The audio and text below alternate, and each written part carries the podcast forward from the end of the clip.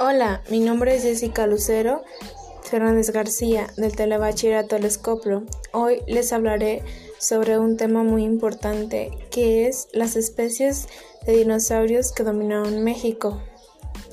Lo interesante es que había dinosaurios que llegaban a pesar hasta 30 toneladas, otros vivían hasta 70 millones de años y también había dinosaurios que pesaban 40 kilos, kilogramos de peso, otros eran carnívoros y herbívoros.